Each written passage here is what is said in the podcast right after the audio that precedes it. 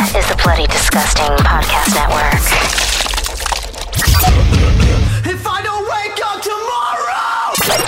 Tomorrow! Boils and ghouls, lock your doors and strap yourselves in. From Los Angeles, California, Bloody Disgusting presents the Boo Crew Podcast. Horror news, commentary, reviews, interviews, and more. With your hosts, Lauren and Trevor Shand and Leone D'Antonio. I'm Leo. I'm Lauren. I'm Trevor, and we are the Boo Crew. Welcome to episode 171. Here's a Boo Crew Fright Fact Halloween edition. According to superstition, if a zombie is fed salt, it restores their soul and personality. This time around, we are joined by artist and musician Ghostemane. Hang out with him as he talks about his much awaited new album, Anti Icon, at time of release available everywhere as of October 21st. He seriously is a spectacular guy, and this album really will usher in a sea change in music as he continues to deconstruct and build worlds through sound and visuals. Learn about the horror and genre films that are embedded into the DNA of his work, the incredible journey he has taken you on in the world of stop animation in his music videos. We talk about the occult, astrophysics, and so much more. Episode 171 starts now. This is Ghostemane, and you're checking out another terrifying episode of the Boo Crew.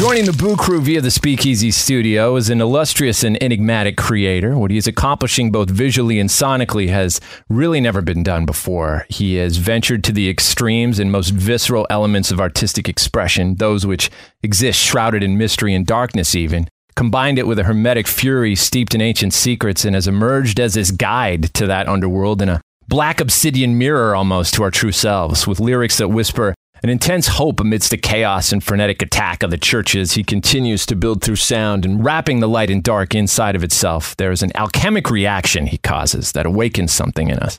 He's incredibly prolific, with seven studio albums, over 10 EPs, and scores of features, including his black metal project Baader Meinhof and exploring hardcore with Fear Network.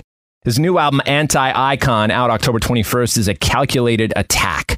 The experience is at once absolutely terrifying, shockingly vulnerable, and blissfully assuring. We are honored to welcome Ghost Ghostemane. Yeah, yeah. Shit. Damn. I wish uh, I wish you could you could write stuff for every publication. Dude, what you do is incredible, and congratulations on this insane album, number eight. It's a remarkable piece of work. And as I said, it really awakens something. It shakes us up.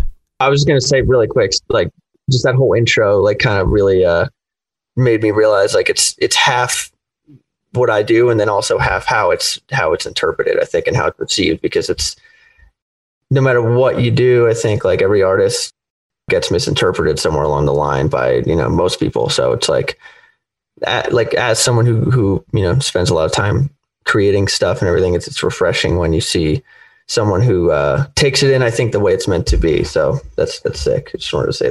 Listening to this thing in headphones is like walking through a haunted house where you are the architect of the experience. Like th- it really is an experience, and every last production decision works like an assault. And I was wondering if you could talk about the process of crafting that and that attention to detail that you put into this. Totally. Yeah, I, I appreciate that. My management actually, they have said this like countless times that it's just such a unique, sort of unconventional process, I guess. And really, what it is is like pretty much every time I drop a record, I start on the next one right away because it's kind of this fear of being complacent and uh, getting too wrapped up in something that's already done and I can't change it anymore. It's already out, you know? So pretty much to distract myself, I start working on the next thing, you know, which is what I did with, with this. Once I dropped noise two years ago, I started just kind of chipping away at different sounds and ideas and stuff that I had that would eventually become this. And it was a long process, really, like kind of cultivating different parts of these instrumentals and then like, you know, have like a ton of files of just, you know, 25 ideas. And then I end up like mixing multiple ones to kind of create one song. You know, that happens often. And then it's sort of just like this constant, like, like a sculptor starting with like a rock and then just like picking away at until it starts to look like something, I guess.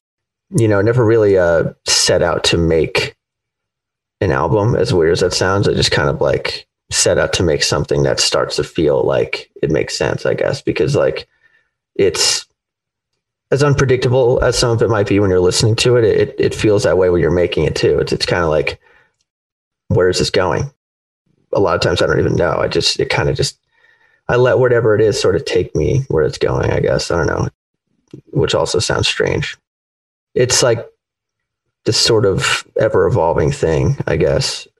I'll do a lot of the sort of synthy electronic parts first and kind of get the the map for everything down and then I'll lay down some in- instruments and map out drums and do the guitars and bass and everything and kind of just put shit on the track and then like work with it later.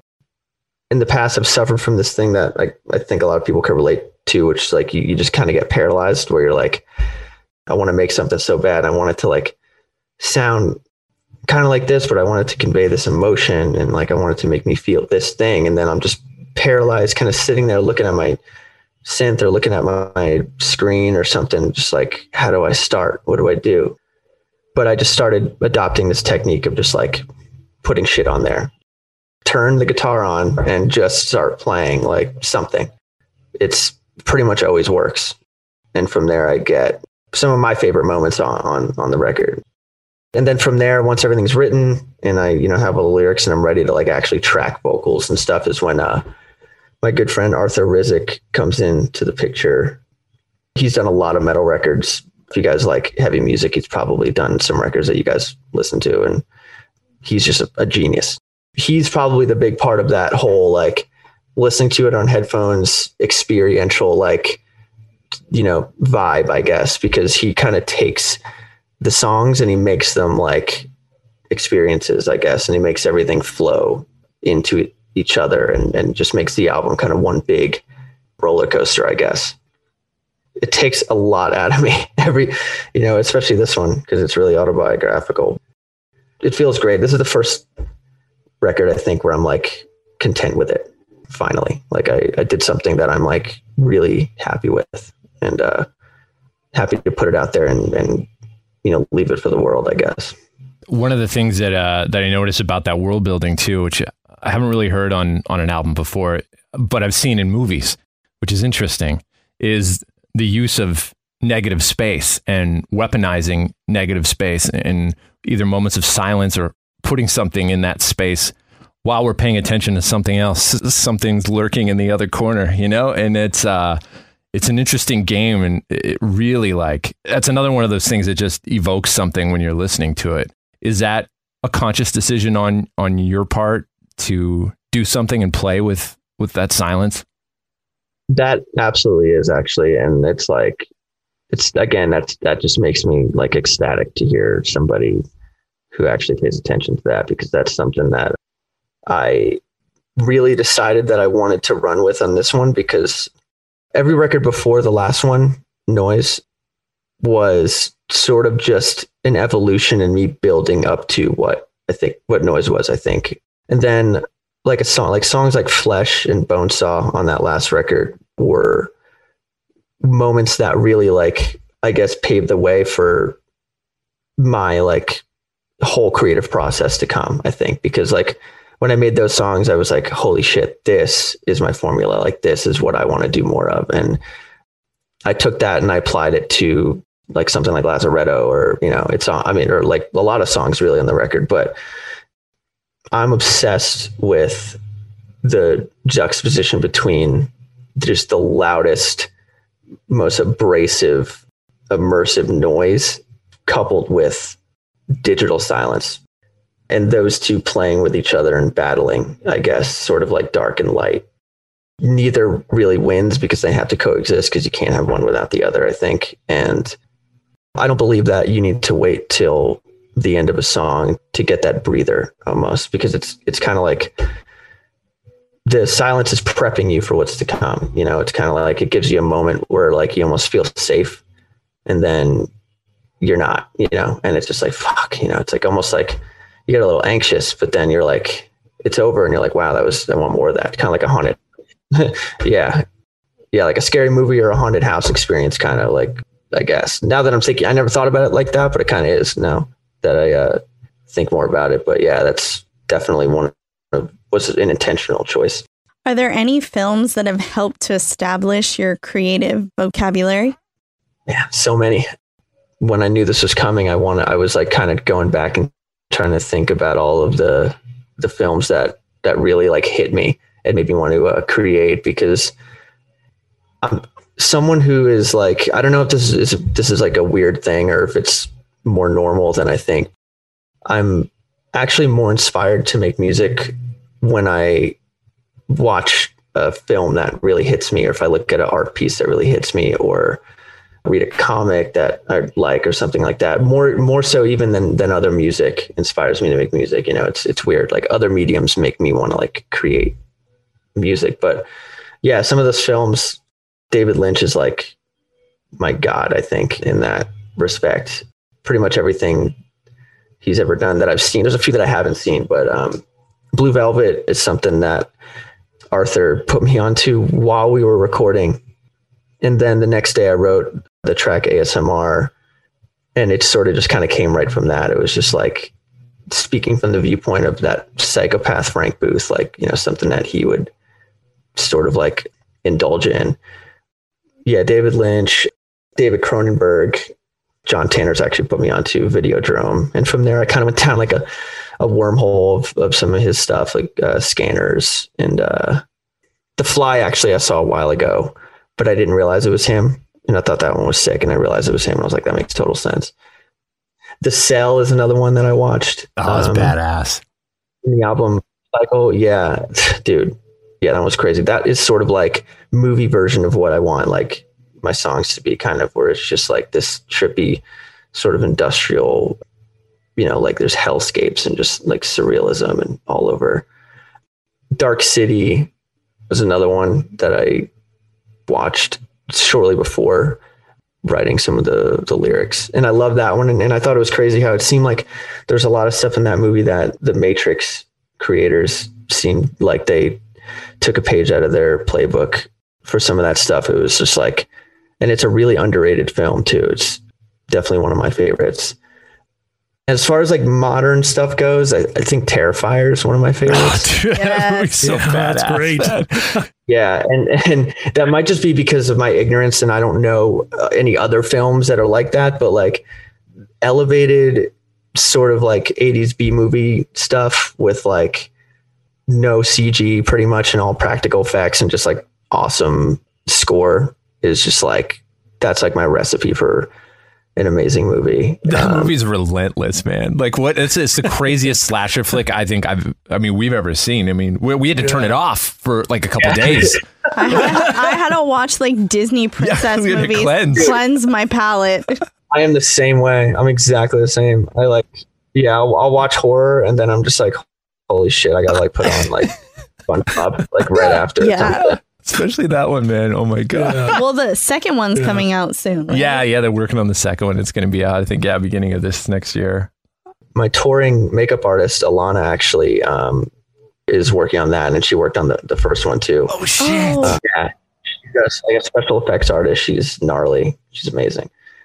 Modern ones, I guess, also Panos Cosmatos is like an obvious like Mandy and Beyond the Black Rainbow. Like just as far as lighting, like his lighting and I think just the way he sees the world is just like when I started seeing uh, like when I watched stuff from him, it kind of uh, ruined a lot of stuff for me almost because it's it raised the bar so high for production value that I look at stuff now that comes like you know Amazon Prime originals or Netflix original stuff that ha- that has like really great concepts that I feel like are just executed like shit and like they don't have any kind of creative lighting or too much CG or just like dialogue. Even it's just like it's like God damn it! Like why can't like is there somebody there that just has like a mind that just wants to like go outside the box or something, you know? But uh, yeah, he's one of those one of those who like raised the bar. I think for me. Oh, hardware. Actually, I was just talking about to Mariah yesterday. Have you guys seen that hardware from the '90s? It's like 1991 or something. Richard Stanley. Oh shit! Yes, Yes. Richard Yeah. Stanley. Yes. Island of Dr. Moreau. Yeah. Oh my Yeah, we had him in. Oh, what a dude, man! Have you seen uh, Yeah. Color Out of Space? here? Uh, no. We had him in here before. Yeah, we had him in here. Dude, that's crazy. Dude, he was cool. Wow, he was awesome. Yeah. he was like was he was, awesome, talking yeah. about black magic rituals he was performing during uh, the island of Doctor Moreau when he was hired to be the director, and then fired him, and then he hid in the woods while they were making it, and he would do these rituals and stuff. like it's a whole Uh, for Island Dr. Moreau. yeah Oh, yeah. There's a whole story about that guy's amazing. Right? Is he, uh, Or South African? oh, South African. Yeah, sorry. that's yeah, right. I that's- think. Yeah. That's right. Sorry about that. Yeah, he's gnarly, dude. Uh, he did hardware. It's a must watch. It's another one of those just like awesome practical effects, like ultra gory, but it's like dystopian, set in like a dystopian world. Like kind of looks like Fallout, sort of. Or I don't know if you watch anime, but it reminds me of uh, Desert Punk. Like kind of just yeah, like gas mask. Like can't breathe the air because it's so polluted. And uh, yeah, set design is just amazing too. It's like one of those really inspiring movies. It reminded me actually of Tetsuo Iron Man. Oh yeah, that movie's sick too. Visually, yeah, it was, dude. I know that's another one. I want to ask you: Have you seen Joe Begos's movies, uh, either Bliss or VFW? No, Dude, those are right up your alley, man. Yeah, Bliss in terms is of lighting, uh, lighting and style. That, that those are awesome. Joe. How do you spell his last name? B E G O S. Uh, B- Bliss is probably the one. It's a great vampire movie, but it's all set in L.A. It's so fucking crazy, man. Yeah, I gotta see that. I know I'm, I'm like constantly on the lookout for uh, movies that are inspiring because there's just so much shit out there, especially these days. It's like, Have you seen a movie called The Dark Song? mm-mm. Dude, you're gonna you're gonna fucking love it. you're gonna love it. Yeah. It's about it's yeah. I knew I was gonna come out of this right.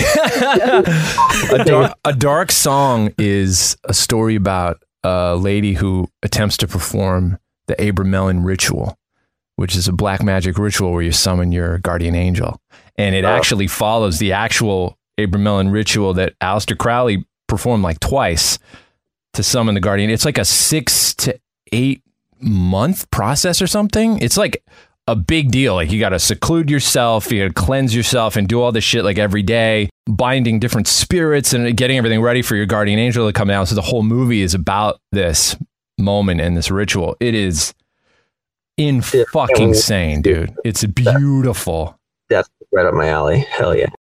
Let's get into these fucking unbelievable videos you've been making and you've been breaking new ground in terms of like stop motion animation for the past couple videos. I mean, back with Thomas Yagodinsky, I think his name is with Gattaca, and then recently combining those kind of Max Fleischer esque 1920s mm-hmm. animation with the stop motion on the video for AI and, and Bonesaw as well. And that was Nick Sinelli who did that with you. What's the genesis of that idea and getting into that realm? dude that honestly is probably the most collaborative effort as far as like anything goes that i put out is the the visual stuff. Especially the the stop motion is like i knew that i wanted to do a lot more of that last year because i kind of hit this point where um i dropped a video for one of my songs dread. I liked it but i just i feel like it didn't really like come out the way that i had envisioned it and that was for a lot of things a lot of reasons and it didn't really do i think what i wanted it to do for the song although you know it was captivating and cool but um it like sort of provoked me to step away from that for a little bit. And i, I was just like you know i don't i don't even want to be in any of my videos until whenever. And uh decided to start exploring the stop motion stuff. John tanners i believe is the one who who uh brought that. Nick and Thomas, I think, to uh, to the table, and they ended up just being you know great collaborative partners. When you do something like that, it's always a process that requires, I think, input from from multiple people, you know, who kind of share the same vision. So it started with an idea from John and myself where we because you know we're constantly just obsessed with these like dystopian vision you know typically like far future stuff where it's just like anything could happen really. So it's like therefore pretty much anything is plausible. You know in this case it's sort of related to like humanity kind of being reduced to going back to tribes essentially and you know back to our primitive roots. You know the way that nick and thomas as well like build out their you know the set design is just like insane. It's like a mini city you know? It's like it looks like something that just takes forever like years. And i'm like these guys like bang it out in like a matter of weeks. It's just like it's just a true art form man. And uh and once those once we did yeah bonesaw and gattaca is when i was just like dude yeah i need more of this. It really gets the message across i think artistically. And and uh it just feels more in line with with the music too i think because the music isn't conventional. And you know i don't think it needs conventional visuals to go along with it. So ai was uh, us just kind of wanting to take that to the next level you know we had the idea to sort of mix the 2d and, and the 3d but i didn't know until it happened pretty much that like the 2d and the 3d were going to be like interacting the way that that they did, you know. And then I saw what Nick did, I was just like, "You psychopath! Like that is fucking crazy," you know. And yeah, it was unbelievable. It's uh, Trash Gang who made the uh, Mercury retrograde video, and Squeeze and, and a few other videos where it's it's edits mixed with some like compositing based on the kind of the 1920 cartoon. Exactly. Yeah, it really started with them. Once the Mercury video it dropped like way after the song did and i didn't even really watch it actually until it had already had like a, a few million views and i was just like well that's crazy and then kind of didn't really think much of it went back to it like a month or two later and it was like okay like 100 million views like what the fuck? Like this is crazy you know? And i started kind of getting way more into that i think visually and it started to make more sense to integrate it i think into the themes. I definitely owe it to those guys for bringing that to the table, and we still work with them too. But yeah, then with with Lazaretto, that is all Poppy's vision, really. I mean, she is just really talented visual artist. I showed her the album, like the first draft of the album, I guess, when it was first ready, and she picked out two songs in particular or I think she picked out one, the other video that we shot uh, that wasn't Lazaretto. And then I was like, we should also do Lazaretto. And she listened to them both and just came up with these crazy treatments, like just wrote it out all like, you know, professional and like visually just stunning, you know, like with references and everything. And I was just like, wow, like this is going to be legit. I didn't really know what to expect or how it was going to come out, but it, I knew that I, I could put it in her hands to make it happen. And uh, we you know, ended up getting a bunch of stuff together and going to Prague to shoot with Milk and Honey, who are, you know, super legit production company. Cause it was quarantine, like deeper quarantine time. So we couldn't shoot in LA. Like everything was just shut down. So we had to travel to do it. And, uh, and it, you know, ended up just coming out amazing. And yeah, one of those is Lazaretto, which already dropped. And then there's another one that's going to come out after the record that uh, is even better in my opinion. Um, that was shot like the day after, and uh, it's just crazy next level shit. So oh super, man, we can't wait. Super excited, yeah. But yeah, dude. I mean, it's uh, the visual aspect of everything is is something that I'm really happy with where it's at right now because it, it kind of took a while and it, it was like a I was in a rut for a while with it, you know, because like just sort of yeah, like like I said, after Dread, just not really wanting to do live action and then, you know, having some of the cartoon stuff, but figuring out where I wanted to go with it. And then, yeah, it sort of just kind of, you know, revealed itself, I guess. Like, and now we're where we are now and it, it just feels right. Yeah, it feels good. I was just to ask about some of the stuff in that Lazaretto video where you're doing some water work, man. You're, I don't know if it's a water tank or what was going on. How did you do yeah. that? Oh, dude, that was crazy we shot that at the end of everything. We had already shot like two full videos. Videos were completely done, and then they took us to this pool, uh, like an indoor pool, and it was one of those like thirty feet deep, like diver, like they train scuba divers in it. oh shit! And, uh, I saw on the shot list like what it was that Poppy and Garrett, the director of photography, had written out, where it was like you know, Eric jumping backwards into the pool, struggling basically for air or something, however they worded it. And I was just like, that's going to be a crazy shot. Like I've never done anything like that before. And then, you know, I was like, I, I mean, I have to be fully clothed. Like it's, it's going to look sick like that. And uh, I've never jumped into a pool like with shoes on and stuff. So I wonder how that's going to go. But, and then it hit a small speed bump when we were getting ready to do the shot. It was the morning of that day. And the production company was like, they had all these concerns about me like drowning or something because I was going to be wearing uh, boots and clothes. And they were like, we, uh, we really think Eric should just be like in, in a Speedo or something for the shot. And I was just like, what? and, and I'm like, do, do you guys even thinking about how that's going to look in the video, like relative to the rest of like, and yeah, I was just like, dude, that's not happening. Like, I'm not going to, it's ridiculous. And we had to like go back and forth on it for a while. And, and yeah, it, it, it was almost looking like I was just going to have to like jump in there without them giving me the okay and just being like, well, I'm in here now. So let's get the shot.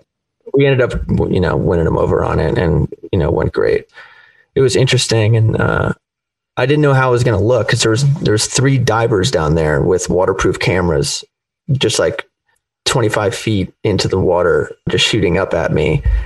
And right after I I did the take, they like showed me the shot and how it looked, and I was like, "Holy fuck! Like that is so cool, man!" Like, and then it kind of dawned on me like that's how they shoot stuff like that in the movies, I guess. But uh, but yeah, that was that was definitely a fun one for sure. Interesting going back to the stop motion things for a sec, you hear stories about like Nightmare Before Christmas takes a fucking, you know, years to do all these little shots. How long does it take to do all the little movements to get the video going? Is that like a, a month long process and two months? Dude, it really depends. And um I'm yeah, I'm sure like Nick has gotten pissed a couple times at us for having deadlines and uh because you know as an artist like any artist like you know i'm sure if it was up to him he would take a year to do it to make it perfect or whatever. But like that was a you know a masterpiece and he made it in i think it was like a couple months honestly. Like just yeah it was it was under three months for sure from start to finish. And he just like yeah banged it out man. Like he gets right to work because we're we're working on some new stuff already. And gets right to work on like the characters first and like you know sends us updates and everything. And it's just like wow dude like every step of the way just like getting super excited. But he yeah he he works really quick. I i just i can't wrap my head around how. Even the shooting part is just like you have to like take one shot and then like move them and another shot. And like i, I don't dude yeah i mean i i'm, I'm always in, extra impressed with art that like i can't figure out how it was made. You know, that makes me, I think, like it more. And that's one of those things for sure. Do you keep any of that stuff from the little ritual masks, these amazing buildings, any of it? Yeah, I was trying to get Nick to give me the the little Ghostemane guy, but I think they need it for future stuff. So, like as soon as we're done using it, I'm taking that thing because it's uh, so sick. He gave me some extra little props, like I got the guitar and uh, I think the gin bottle and the ashtray and stuff. But uh, I'm definitely gonna gonna get that. The uh, Thomas gave me a lot of the the Gattaca characters, the Doctor Nile, and oh, actually, there's. I keep this guy right here. Oh, that's Oh, awesome. that's so neat. That's so great. That's a, that's great. And they got these little. This one doesn't have it, but on their um, on their platforms, they have like a switch and makes their eyes light up and stuff. Super cool. Are you going to do more of that stuff? A feature length, possibly? Is there any plans to continue down that? Absolutely, man. Yeah, there's there's more coming already. I don't know how much I could say about what the next thing is, but uh, it's it's definitely more expansive and uh, immersive, and it's like it's going to be next level. I'm I'm super super happy for it or for how it's coming along. Yeah, it's going to be great. The Boo Crew will be right back. Earth died quickly after the Great War. The seas were deserts of radioactive dust. The skies choked by clouds of poison gas. But beyond the wastelands, a few survived to return to the cities. Where deep in a matrix of flesh and metal, men discovered that a new enemy had been born. Hardware. You can't stop progress.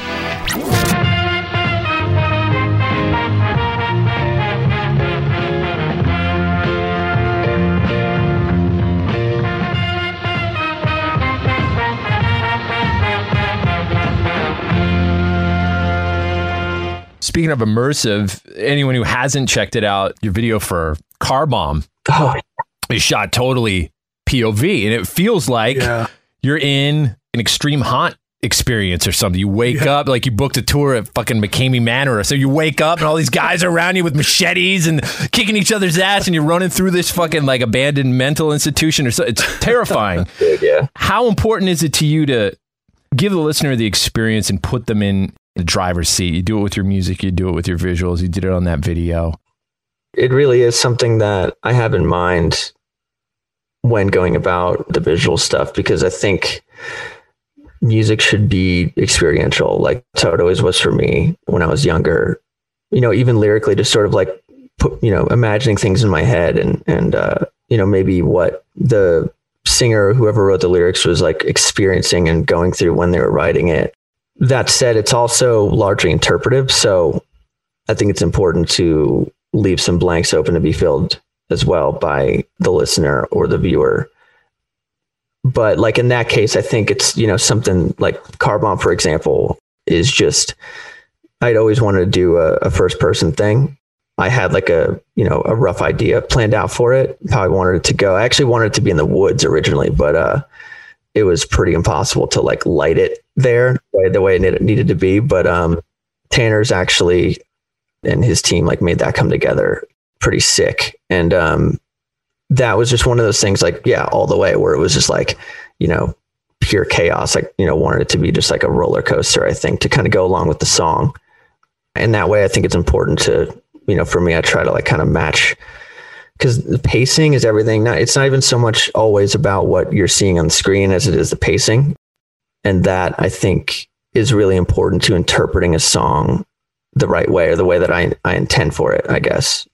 Because sometimes if the visual isn't right or if it doesn't hit right, I think it, it could be interpreted totally wrong, you know, and that, that's why like sometimes there's songs or bands that like you hear it on an album and, and you're like, oh, this is pretty cool. And then like you see a live video or you go to a show and you see it and it's just like, holy fuck, like that really put into perspective for me. And uh, I try to do that as much as I can with visuals. You know, I, I think that uh, because it is ultimately two dimensional and on a screen, you're always limited, which is why like shows to me is is is really where I feel the most in control.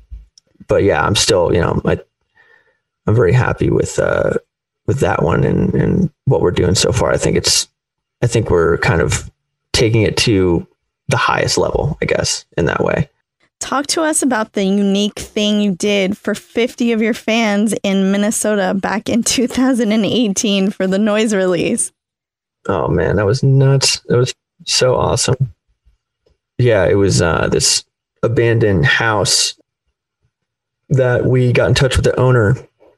He was a super cool dude and was like totally down for us to do that.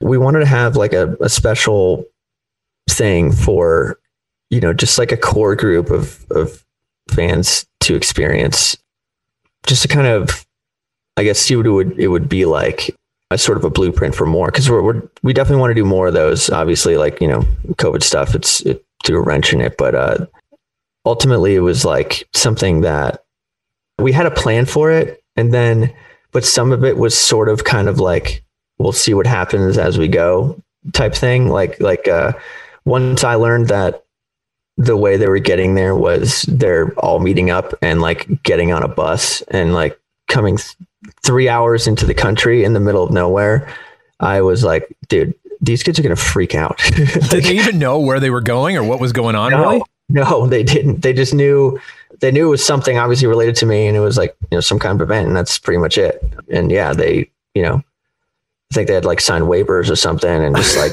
you know got on a bus, and it's just like, dude, what the fact that they you know even did that, I'm just like, you guys are really putting a lot of trust in me. You know, that's uh that's pretty cool. It just went like better than I could have thought because originally it was supposed to be just kind of like a album listening thing for noise and then you know a free merch so like exclusive limited merch bags and stuff like that but it last minute I, I was like nah I, I want to do a show you know like we got to get some equipment out there and, and just like cut loose because I think this is going to be something really special ended up being like one of my favorite things ever because it kind of took me back to when I was, you know, playing shows with my band in Florida. And it was like, there's never more than like 50 people there at one time, usually. It was always just very intimate and like everybody's here for one reason. And, you know, there's no cell phones out usually. And everybody's just kind of in the moment having fun. And, and that's how this was. It was just, uh, wasn't, there's no stage. I'm just on the floor, you know, talking to people in between songs and stuff. And, uh, it was super sick and it, I long for that. You know, I want I want more of that. I can't wait to to be able to do more of it. It was just was super I can't wait to see what you come up with, man. Hey, yeah, you can watch the video of some of that that stuff footage and dude, it's literally like a haunted Victorian decrepit mansion in the middle of nowhere. dude. Yeah, Like it's insane. there was some rooms I couldn't I wouldn't go in. It was just like freaky, man. And, uh, Was it haunted or have you had any paranormal experiences? that house I don't know, but it was. I'll tell you, there was um the room that we decided to pick to like give the merch away in. It was upstairs, really sketchy, creaky stairs that like did not feel safe, obviously, and uh, I mean the whole you know upper level was just like it hadn't been lived in in forever. We found a room that it was clearly like a little girl's room or something, and it had a bunch of drawings on the wall, like yeah, just doodles and like words that were kind of incoherent. You could tell it was like a child, and it looked yeah, like drawing like her imaginary friends or something, and uh, all kinds of yeah, like just weird, freaky shit. We obviously decided to pick that room to uh, give the word the the merch away, and um, and it, yeah, it was a total total vibe.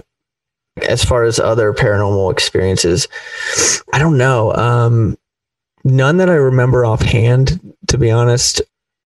It's something that I, I'm open to exploring more of, I guess.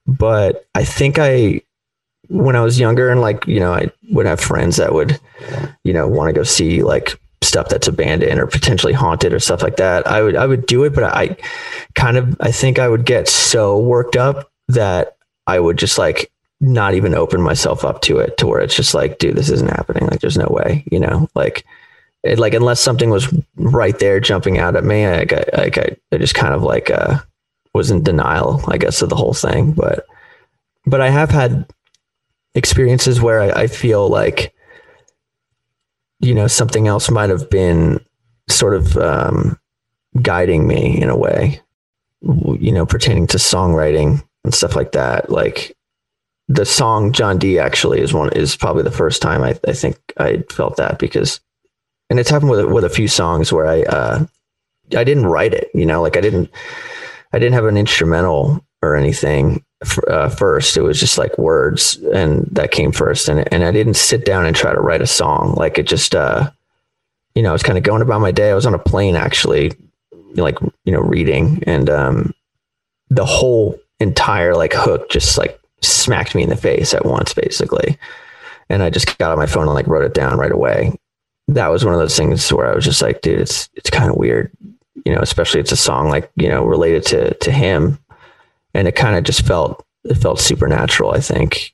Also, too, I mean, it's you know worth noting that that song was the one in that video together. They came out together, and that was the one that really kind of uh, put me over the edge of um, people starting to explore or you know find what I'm doing more and you know how it helped my YouTube kind of take off and everything too.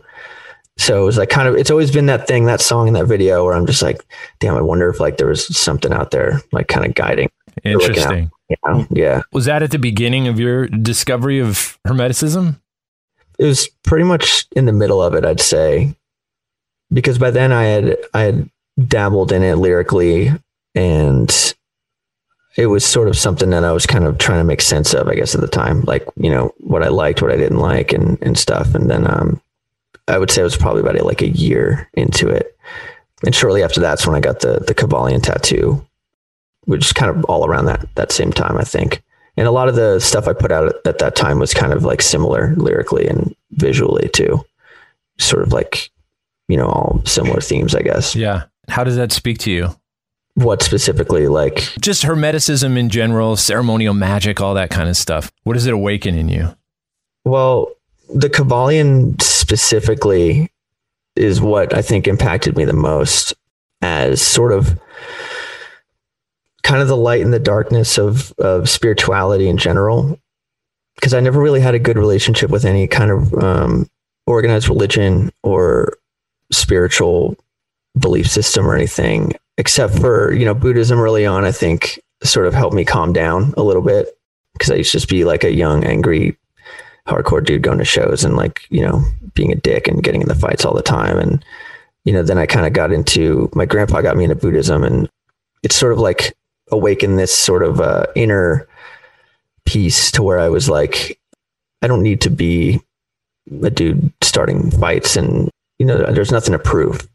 It doesn't make you the the bigger man to just you know initiate that i guess. And i got really secure in myself in that way from that. And I was drawn to that also because it was sort of like a take it or leave it kind of thing, where it was like there's no sort of dogmatic, you know, like Christianity where it's like you have to do this or you're fucked, basically. Like it wasn't it wasn't like that.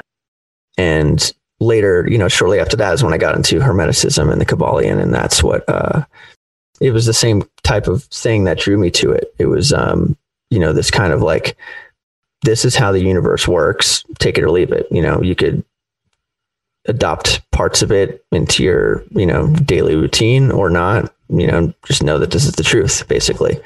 And that to me spoke volumes because it was like it was like wow i i have something to believe in. And it's not you know i don't have to like worship anything i guess. Like i could believe in something bigger than myself and you know not be a nihilist and and know something is is all around us, but it it isn't this thing that you have to um, surrender everything to and credit for every good thing that you do, I guess. And that's why it was just so important to me when I first got into it, and and that's ultimately why I you know got the tattoo. Even you know I sort of at the time I I was saying that it was like it was kind of like a joke, but you know, sort of serving as like a billboard for um, this thing that I credited for saving saving my life in a lot of ways, and uh, hoping that other people would would maybe see that. And obviously like it's a head tattoo of you know something that isn't an everyday word. People are going to look it up and you know find it and maybe get something from it.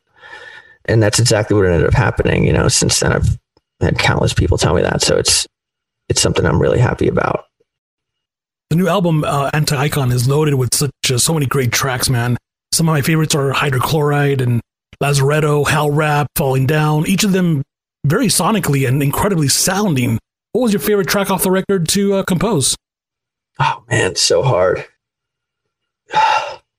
It's definitely not one for sure. Uh, there's there's a couple.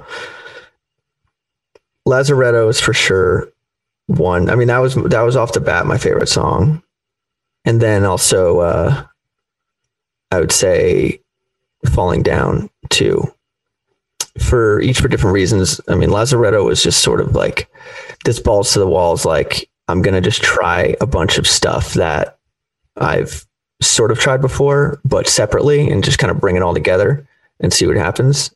And me and Arthur, you know, were in the studio, and once I had done vocals, and we just kind of looked at each other like, "Dude, this is this is something special," you know.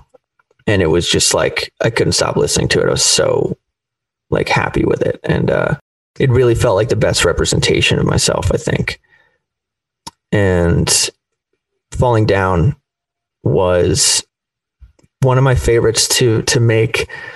It's sort of bittersweet because I mean it wasn't you know a happy time. I was going through a lot emotionally, and uh, I was you know feeling very isolated and alone at the time too. But I was up in the mountains in Cerro Gordo with Arthur and Ross Robinson actually, who if you guys don't know, he's uh, done a lot of the. He did like the first Korn and Slipknot, to countless just amazing records. Sepultura, yeah, and I knew that I wanted like a a slower song on the record, either piano or acoustic guitar or something. And uh, Arthur was, I went out to smoke a cigarette and then I came into the Airbnb and Arthur was like playing that, the riff. And I was like, what is that? And he's like, I've been kind of working on it like past couple days. And I was like, dude, that's like amazing. Like that's hitting me really hard. I, I kind of started putting some journal entries to it that were just sort of like streams of consciousness. And uh, I just, I really needed that song. You know, it got at a lot of stuff um, that I was feeling, and and uh, it was really re- rewarding when it was finally done because it was the last one of the last things that we tracked. So it was kind of like getting all this crazy shit out, and then also the records like, you know, finished being finished uh, with tracking now at least. So it was kind of like a a big weight off my chest, I think, in a lot of ways. But yeah, but I mean, every single one was just I have a really special relationship with. You know, like it's just every track is uh is incredibly meaningful and has a lot. Like even the interlude, like Winds of Change, was just like another one. We were up in the mountains in Cerro Gordo, like tracking in this ghost town actually, yeah. Speak of you know haunted stuff. I mean, that place was probably haunted. It was it was called the American Hotel um, in Cerro Gordo, and it's from the early 1800s, and uh, it's just a total like saloon. You know, like just pretty much untouched from the 1800s. That and, is uh, cool. Yeah, we were tracking, and it was gnarly. Yeah, that's where we did most of the interlude. It was just, yeah. I mean, every like every moment on that record is is like special to me. Like, I, I truly mean it it's all tied to some kind of experience or emotion or something. I know that you're passionate about the cosmos. How did you become interested in astrophysics? And uh, do you have any favorite theories? Oh, man. Yeah, that's something I still, whenever I'm, I feel like I'm working too hard or I'm like, you know, stressed out, I like kind of take a few days off and I just like bury myself in, you know, either documentaries or shows that I have watched or like try to find new ones or something because like yeah, space is kind of like my meditation almost. Um, I guess it started with I mean it's always been something that I, I was interested in even in school. But I think where I really jumped in because you know what made me feel like I could digest a lot of the the science side of everything was watching Cosmos with Neil deGrasse Tyson. Like, as cliche as it might be, like it was as soon as it popped on Netflix, I saw it, and I was staying in California at the time with some friends before I moved out here, and um, I put on the first episode and I just like binge watched everything. I was like, holy shit! And then I watched it again, like all of it, and uh, that's when I started like retaining everything, and I was just digging deeper and deeper, and I got Neil deGrasse Tyson's book and then a few other books about specific topics and you know just kind of like immersing myself in that because it's such an it's an endless topic and journey when you're when you're getting into astrophysics or space or quantum physics even and the theories alone like will just make your head spin you know like just how de- how yeah like how dense it is and uh it makes you feel small, but like in the best way, I guess is why is why it makes me feel so good, you know, because it's kind of just like minimizes a lot of shit that I think is like super important, you know, but it's not.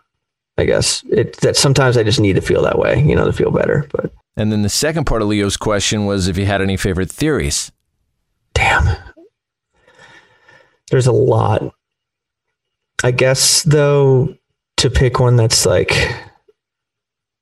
sort of uh, digestible because it's um, it's talked about more than some of the others is the the multiverse theory, which is something that I kind of when I first heard about it, it was like, oh, that's cool, you know, but I didn't think much of it or didn't really go back to it because I don't really like immerse myself in things that are pretty much all speculation because I, I can't get excited about that. You know, like I, uh, if it's stuff that is like, except like Atlantis probably is like the only thing that is there's not really a lot of evidence for it all, but I still am like really into it. But everything else, for the most part, it's like there's got to be like some super high level astrophysicists supporting it or lots of evidence to back it before I, I really start like getting into it. And once Stephen Hawking started backing the multiverse theory, I was like, whoa, dude, like seriously, you know? And then I kind of looked more into it and I was just like, this, if anything, supports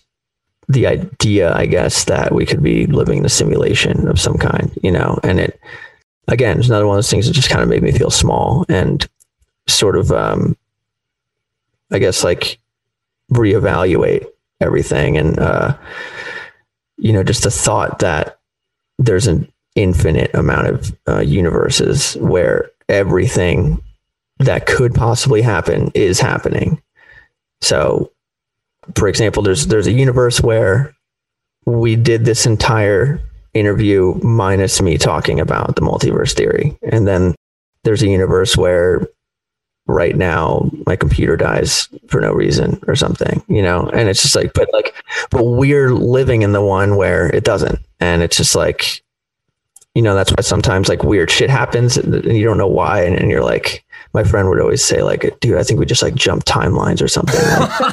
Like, like, we ended up in the wrong universe for a second and now we're back in the right one. Yeah. It's like, yeah, that's something that, I'm, that I always trip out on. And it's just, uh, you know, over time, it kind of just, it's one of those things too, that just makes me kind of like take stuff easy. You know, I just, just kind of like take it easy and, uh, enjoy the ride, I guess, in life and not, you know, try to not th- think so hard about stuff. But yeah this is a weird intersection where the occult and uh, and space collide. But have you been out to the Devil's Dam out in Pasadena? Have you heard any of those stories? I have. Yeah, yeah. I haven't heard many stories, but um, when I first moved to Cali, I, I went out there actually, yeah, and I uh, I just remember I took like some photos and stuff. I, I actually posted one on my Instagram, but it's it's not there anymore. It's an old one, like with the the face and like you could and everything. Yeah, dude, crazy. What are some of the? What's like a story that that's crazy about that place? Well, I, I mean, the main story is that that's where Jack Parsons, who founded the JPL, the Jet Propulsion Laboratory, used to do rituals with L. Ron Hubbard, and Crowley oh, was like kind of his muse or whatever, and they would try to open the gates to hell. They thought was going to be, you know, opening at that dam. There was all sorts of crazy stuff they would That's do. That's right. I know. I do know that story. For some reason, I thought that that was in a, a different, like devil's something else because there's like a lot different. Yeah, that's dude. That's crazy that that's there. Jack Parsons, dude. That whole story, man. I could read about that guy forever. Gnarly. Hang out with. Ron Hubbard. And that's crazy. Yeah. The the craziest thing, they the two of them I think even Crowley was like, "What are you guys doing?" When they did, it's called like the Babalon working ritual, where for months L. Ron Hubbard and Jack Parsons, and I mean Jack Parsons is a guy who like you know basically invented rockets, and he would collect dust off the tails of comets and things. Like one of the founders of you know modern space exploration basically. And he was just like really into the occult. And so yeah him and L. Ron Hubbard would do this ritual and it was months long of chanting and they were trying to bring like an incarnation of an actual goddess in the world and that's who he was going to be with. He was trying to summon a goddess. And uh, they would like masturbate on on ritualistic tablets and chant and do all this stuff and then finally like a woman showed up at his house and he was like you're the goddess and I, they and were together for a while, and Crowley was like, oh, I, I don't know if I would mess with this. And yeah, it's a crazy story. Dude, if Crowley's telling you something, is probably not right. That's right. Yeah. Like, turn and right. run. Yeah. Oh, and eventually, like he basically blew himself up. Like he he was found in an explosion in his home because he, he was obsessed. He was trying to open some portals and things, I guess one of the theories is that he was trying to do it, trying to figure out a way to do it, and he ended up blowing himself up. But they found him sprawled in his house, covered in papers on rocketry and pentagrams drawn everywhere and occult manuscripts all over the place. So it's very interesting story. But yeah, his name's kind of been buried from from NASA and all that stuff. But it's crazy. Yeah, science probably definitely like not super proud of him. Yeah, sure. well, yeah just a cra- yeah, crazy how it intersects. Right. Yeah, that sort of reminds me of the the John Dee story too, in a way where uh, him and Edward Kelly spent like countless hours, you know, trying to uh, summon Lady Madimi, and you know, eventually wrote the uh, was it, the Emerald Tablets, right? Or uh, no, not, Enochian, yeah, yeah, language. Right.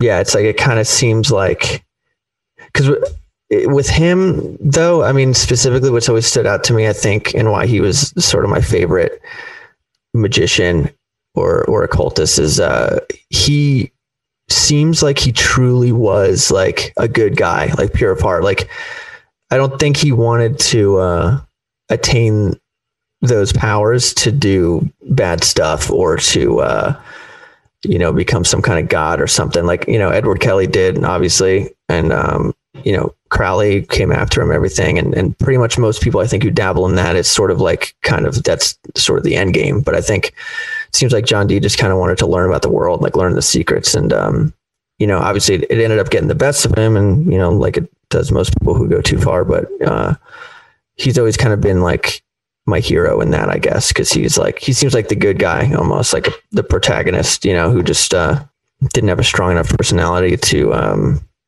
overcome Edward Kelly's greediness or something.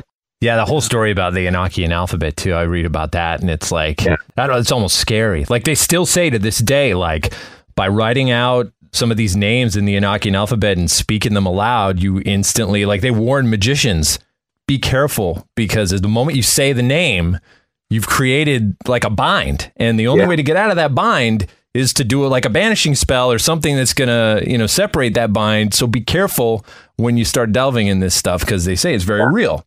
It's fascinating to me, man. Yeah, and I've always I've always had a deep respect f- for it, and that's why I've never dabbled super far like that. And, you know, it's something that I uh, have always been. I guess that's sort of almost, you know, I got into to John Dee. He was like one of the first ones I got into. So I almost kind of like learned from his mistakes in a way, like, you know, uh, and proceeded with caution from there on out. And, and I guess kind of like took it easy in a way where it was just mainly like for learning for like educational purposes, I guess is really like where, where it ends for me for for safety reasons, you know, because I do I do believe I, I have enough of a, res, of a respect for it to where like I'm not gonna write it off, you know, as a possibility. So no, a thousand percent. One last question before I, I realized we said 20 minutes and now we're almost at an hour 20 because you've been amazing to talk to, dude. Basically, like if you could sum it up, I know it'd be super hard, but what this new album represents to you as far as your own personal journey. Damn. Um, I guess to keep it as simple as possible, it's sort of like me now looking back and kind of reaching down and sort of having a conversation with my past self that is half my age, basically. Going through what I was going through and dealing with the problems that were seemingly like my end all be all of my existence at the time and then shortly after with you know my dad passing and everything that came after that i guess sort of me talking to him and telling him like just hang in there in a way and like it's it's gonna it's gonna get better and it's all for a reason and um kind of like that you know this endless loop of you know if time travel were possible and i did go back and and do that, it would mean that I had to in order for me to make it out of that, I guess, if that makes sense. It's kind of one of those inception things. So it's like I felt like I had to make this record to to do that in order for everything to be at peace, you know, in my life, I think.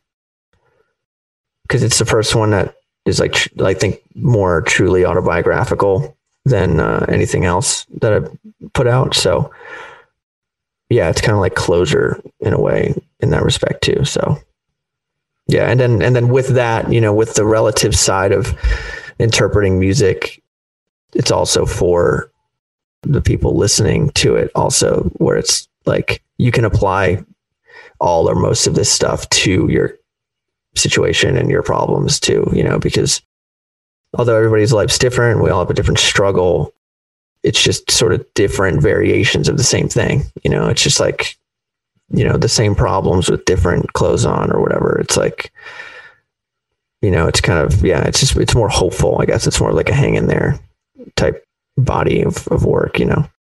So yeah, I guess hopefully that sums it up. Yeah, powerfully said, man. Dude, thank you so much for being so gracious with your time. We really appreciate it so much. It's been an absolute pleasure talking to you.